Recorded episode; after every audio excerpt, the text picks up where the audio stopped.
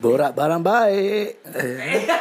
Hujan yang turun bagaikan mutiara. Kita ni kan bila hujan kadang-kadang tu tanpa kita sedar kita mengeluh tau sebenarnya. Sebab benda ni selalu berlaku kat saya. Kadang-kadang bila plan something nak keluar ke apa ke, tiba-tiba nak keluar tu hujan. Alamak hujan. Aduh hujan lah pula. Ish kalau tak hujan kan ah. Eh jangan macam ni. Jangan macam tu Faizal. Jangan macam tu Faizal.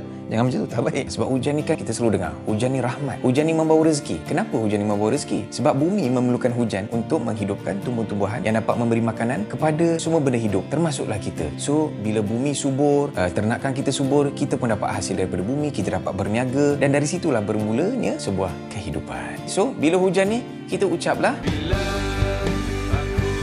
Eh, bukanlah. Kita ucaplah Subhanallah walhamdulillah wala ilaha illallah wallahu akbar wala hawla wala quwwata illa billahil aliyyil azim. Semoga dimurahkan rezeki anda semua yang menonton dan kalau ada rezeki lebih-lebih tu, jangan lupalah untuk dikongsi-kongsi. Sebab barang baik, kita... kongsi barang tak baik, simpan sini.